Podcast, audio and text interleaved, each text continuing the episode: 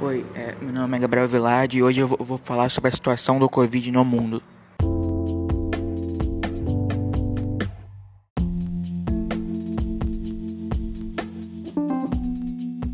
Por conta do avanço na vacinação, já existem lugares no mundo em que o uso de máscara não é mais obrigatório, como em Israel, Estados Unidos, França, Espanha, Nova Zelândia, China e Butão.